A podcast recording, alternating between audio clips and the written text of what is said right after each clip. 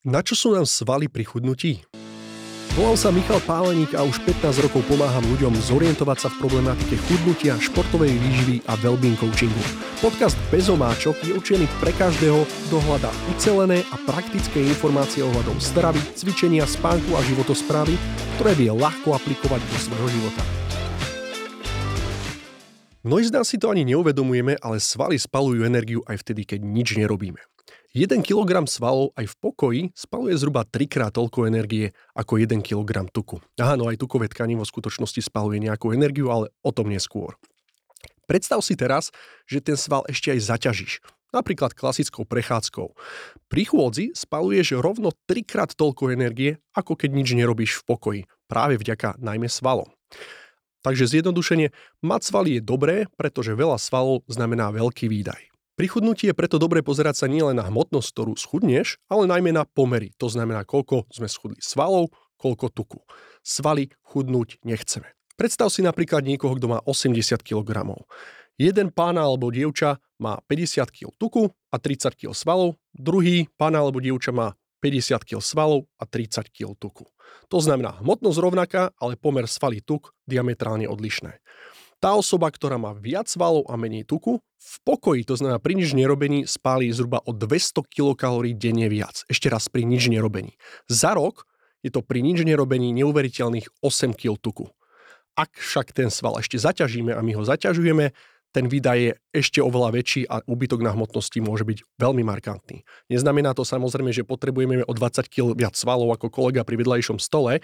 Znamená to, že každé kilo svalu navyše znamená energia spálená bez toho, aby sme niečo museli robiť. Respektíve na to, aby sme mali svaly, niečo musíme robiť, o tom sa porozprávame za chvíľku. Mne sa osvedčuje, že aspoň 70 až 80% z toho, čo schudneme, by mali byť tučiny. Je to veľmi dôležité a vieme si to odmerať viacerými spôsobmi. Napríklad bioimpedančným vyšetrením, tzv. BIA analýza telesnej kompozície tela. Zistíme tým, koľko sme spálili tuku a koľko svalov a koľko máme v tele vody. Ak nemáš prístup k takémuto vyšetreniu, môžeš použiť krajčírsky meter. Zmeráš sa v oblasti pása ideálne cez pupok a zistíš, či sa mení naozaj táto miera. Môže sa ti niekedy stať, že chudneš a napriek tomu sa hmotnosť nemení. Súvisí to predovšetkým so zadržiavaním tekutín, o tom sa budeme tiež rozprávať. Avšak, ak sa hmotnosť nemení, ale pás je uši, je veľmi pravdepodobné, že stráca štuk. Dievčatám sa tento tok ukladá predovšetkým na zadku a na stehnách, tzv. gluteofemurálnej oblasti. Chalani, my sme jak také pavúky, tenké nohy, tenké ruky a veľké brucho. Ukladá sa nám tu predovšetkým v centrálnej oblasti a môže vzniknúť tzv. androidná obezita toto je oveľa nebezpečnejšie. Takže dievčatá, chalani, merať si predovšetkým pás. Ak hmotnosť nejde dole, neznamená to, že nechudneme tuk. A teraz späť k svalom. Keď chudneme, vieme, že nechceme strácať svaly, ale chceme strácať tuk. Ak strácame veľa svalov, aj keď hmotnosť padá, není to dobrý biznis. Prečo? Veľmi jednoduché. Keď cvičíš, máš výbornú stravu, máš fantastickú genetickú predispozíciu, perfektne spíš, máš silový tréning, máš ideálne podmienky vytvorené na rast svalu, tak za týchto ideálnych podmienok sme schopní ako ľudia pribrať za mesiac ženy zhruba 0,25 kg a chalani zhruba pol kila. Čo sa ale tuku týka, dokážeme pribrať aj niekoľko kilogramov za týždeň. Príklad. Mám jedného kamaráta Jančiho. Jančím sme chudli v takej relácii, kde sme schudli z veľkej hmotnosti, mal kedysi 300 kg, dnes už má 100 a drží to. Super Janči. Janči mu prišlo občas v živote ako celkom dobrý nápad zjesť na večeru 12 veterníkov, aby sa nepokazili. Suma sumárom dokázal prijať v energii zhruba 300 gramov tuku za jednu večeru. To znamená 3 takéto večere a bol schopný pribrať zhruba 1 kg tuku. Takže toho tuku dokážeme na seba naviazať naozaj strašne veľa a nie je to náročné, pokiaľ to naozaj preženieme so stravou. Pri svaloch je to oveľa náročnejšie, ak ich chceme pribrať, musíme mať naozaj ideálne podmienky a rastú pomaly. Čo svalom nerobí dobre, sú prúdke a veľmi nízko energetické diety. Zjednodušene povedané, čím sme vo väčšom kalorickom deficite, čiže príjmame oveľa menej energie, ako jej vydáme, tým je to pre svaly horšie. Svaly majú radi energiu a najmä dostatok bielkovín. Častokrát sa stretávam s tzv. jojo efektom, to znamená ľudia schudnú, ale potom priberú ešte viac. Jednou z najčastejších príčin jojo efektu je práve strata svalov počas chudnutia. To sa deje najmä vtedy, keď sa rozhodneme chudnúť bez toho, aby sme športovali. Keď totiž to nešportujeme, nemáme stimul na to, aby sa svaly udržiavali a s chudnutím sa nám strácajú aj svaly, ktoré ale potom veľmi ťažko naberáme, ako sme si povedali. Takže ak chudneš, vždy sa snaž chudnúť aj športom, nie len stravou, pretože môžeš strácať svaly a potom sa ti bude ťažšie chudnúť, pokiaľ sa ti to náhodou nepodarí na prvýkrát. Je pravda, že svaly sa budujú aj najmä vďaka silovému tréningu, je to práve stimul na to, aby svaly naozaj rástli.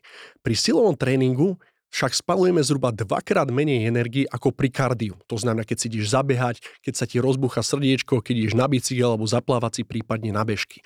Avšak neznamená to, že silový tréning je z tohoto hľadiska horší.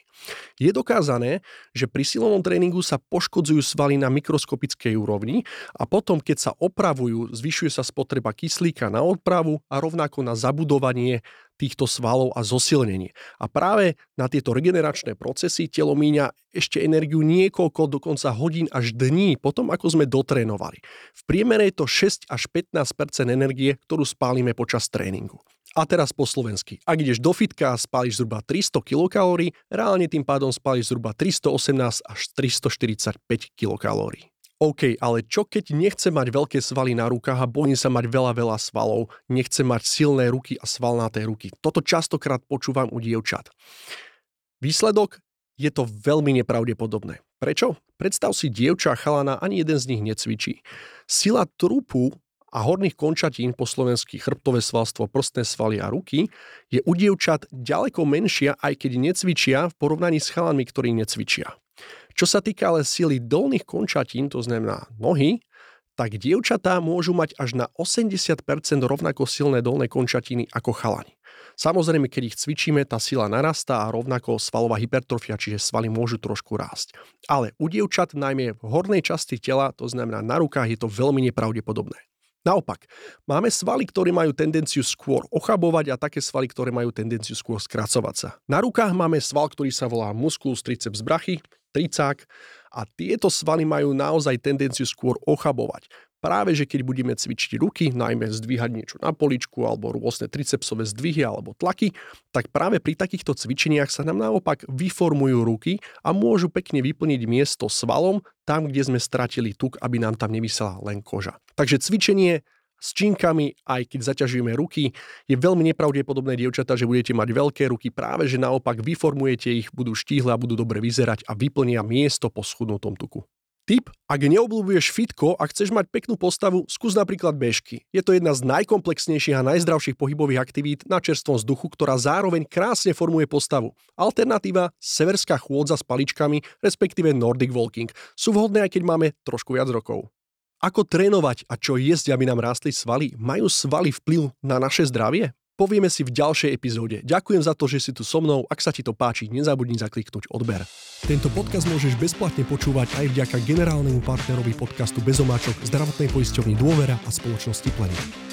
Linka pre zdravie 0850 850 888 od Dôvery prináša bezplatne poradenstvo pri nadváhe, obezite, cukrovke, vysokom krvnom tlaku, srdcovom zlyhávaní. Podcast Bezomáčok má iba informačný charakter. Neslúži na diagnostiku ani liečbu ochorení. Zohľadnenie a aplikovanie informácií z podcastu je v zodpovednosti poslucháča.